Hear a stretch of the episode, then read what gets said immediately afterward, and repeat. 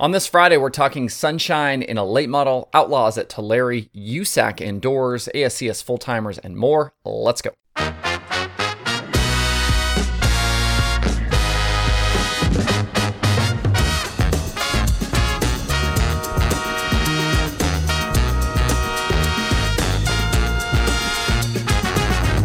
Today is Friday, March 11th, 2022. Welcome into Dirt Tracker Daily. I'm Justin Fiedler.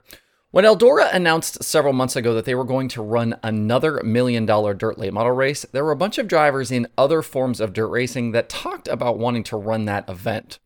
One driver that we saw express interest was Tyler Courtney, and apparently Sunshine wasn't just blowing smoke.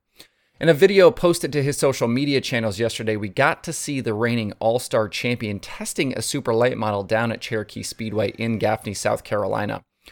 The Eldora Million takes place June 8th and 9th, with those dates not conflicting with the All Star schedule. The All Stars do race the next two nights after that, June 10th and 11th, but those races are at Attica, which isn't far from Eldora. Sunshine hopping into a car for this event is very doable. The car that Courtney was in for the test is owned by NASCAR Cup Series crew chief Jeremy Bullins, who leads Austin Cindric's team at Team Penske. He's coming off that Daytona 500 win. The car itself is a Longhorn chassis with an Andy Durham power plant that we've seen Devin Moran drive in the past. In fact, Moran finished third in the Blue Gray 100 in that car in 2021. In the video, Sunshine looks pretty sporty behind the wheel and apparently was putting down some respectable lap times. Chris Ferguson, who lives here in the Charlotte area, was on hand at the test to help guide Courtney. I don't know if this means that Courtney is going to drive this specific car for the million, but it's clearly a good piece if that's the case. Courtney is the next in line in this high profile group of drivers that we've seen cross over in recent years. Kyle Larson is the obvious example, but we've also seen Donny Schatz, Brandon Overton, and others do the same thing. If you want to see the full video, it's available on Courtney's Twitter and Facebook accounts. Jumping over to the World of Outlaws, they begin the spring West Coast swing tonight at Thunderbowl Raceway in Tulare, California. I mentioned yesterday that we'll see Kyle Larson and Tyler Courtney in the field, but that is just the beginning of a stout group that will be in action. On top of the Outlaw regulars, we're also getting Rico Abreu, Gio Scelzi, and Corey Eliason. All of those drivers are from California, but they race on the national stage.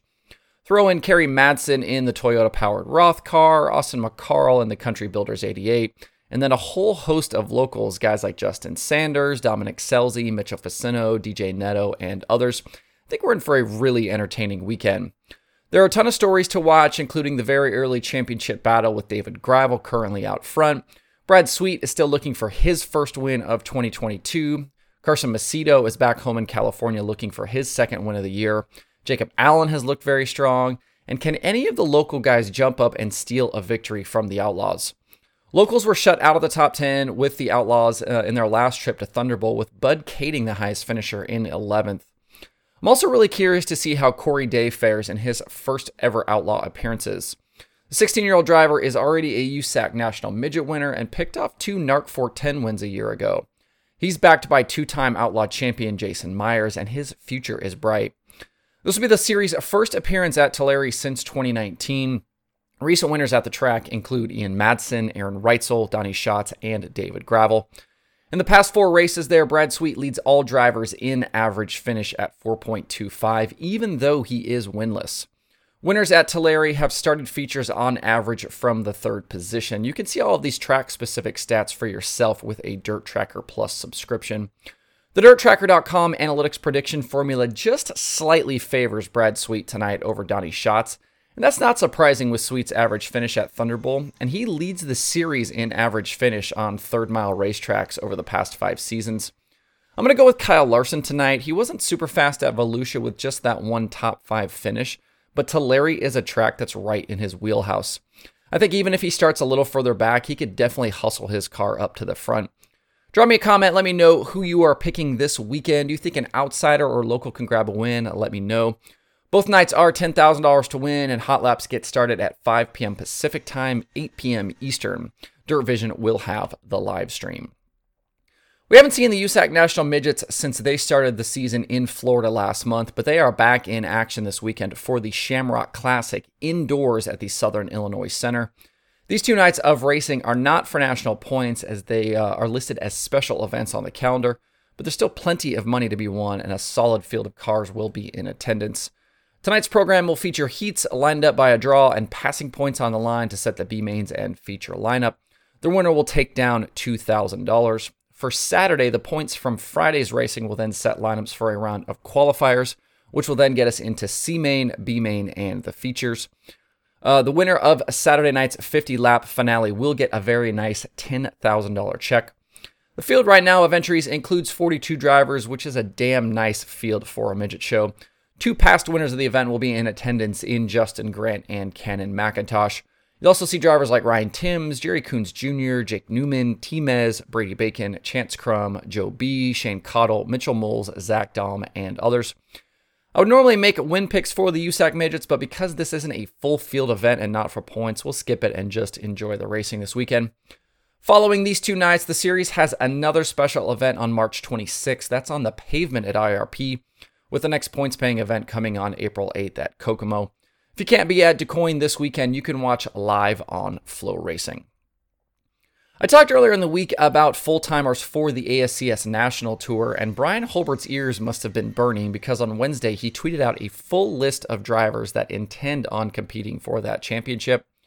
We've already talked about Garrett Williamson, Brandon Anderson, Blake Hahn, Dylan Westbrook, Kyler Johnson, Matt Covington, and Jason Martin.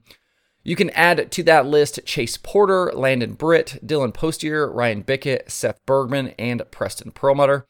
So that puts us at 13 series regulars to start the season.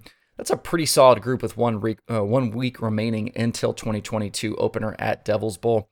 Like I said earlier, I think Blake Hahn is definitely the favorite here with Covington and Westbrook his biggest competition. We'll see if anyone else in that group can emerge. We've certainly seen Seth Bergman be fast in the in, the past there. Jason Martin is a past series winner.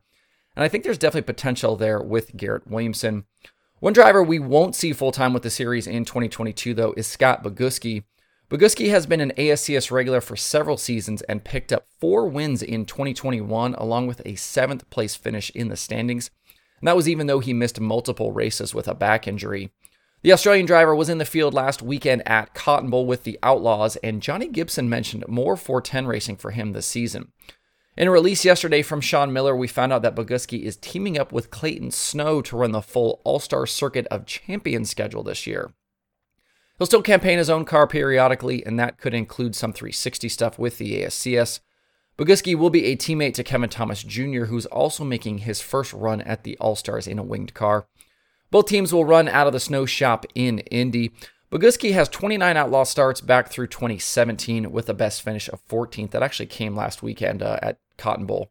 He was a top five finisher on Friday night at the Knoxville Nationals in 2021 as well. He's only made three appearances with the All Stars recently, with all of those starts coming back in 2020. He did finish third at Devil's Bowl in June that season. We're still about a month away from the All Star points opener at Attica, but that field of full timers just keeps on getting deeper. After having solid weather a week ago, both Lincoln and Port Royal in Pennsylvania have canceled their weekly shows for tomorrow. Cold temperatures, precipitation, maybe some snow uh, are possible. Both tracks will try again next week with their 410 programs. Williams Grove is supposed to open their season on Sunday, so we'll have to wait and see if they're able to get it in. If they do and you can't be at the Grove, don't forget that the track is part of the streaming package over at Dirt Vision. And if you haven't seen it yes, uh, yet today, I dropped a new Conversations episode last night. I hopped on with Alex Neaton, who writes for Speed Sport and Sprint Car and Midget Magazine, uh, to talk all things sprint car racing in California. We covered the Outlaws West Coast Swing, we talked a bunch of driver and team stuff, plus NARC and the Sprint Car Challenge Tour. You can find that episode in the podcast feed and on the YouTube channel. Even with all the weekend cancellations, the streaming schedule is still solid for today and the weekend. There really isn't any late model racing to be found, but there is plenty of open wheel stuff. Today, we've got the Outlaws on Dirt Vision from Tulare, the USAC Midgets indoors on FloRacing and other weekly shows, and Racing Out West on Speed Sport. To see the full daily streaming schedule through the weekend, visit dirttracker.com slash watch tonight. That's it for the show today. Have a good Friday and a good weekend. If you have thoughts about the topics on today's show, please leave them in the comments below or tweet at me. Thanks everybody for tuning in. We'll see you uh, on Monday for more Dirt Tracker Daily.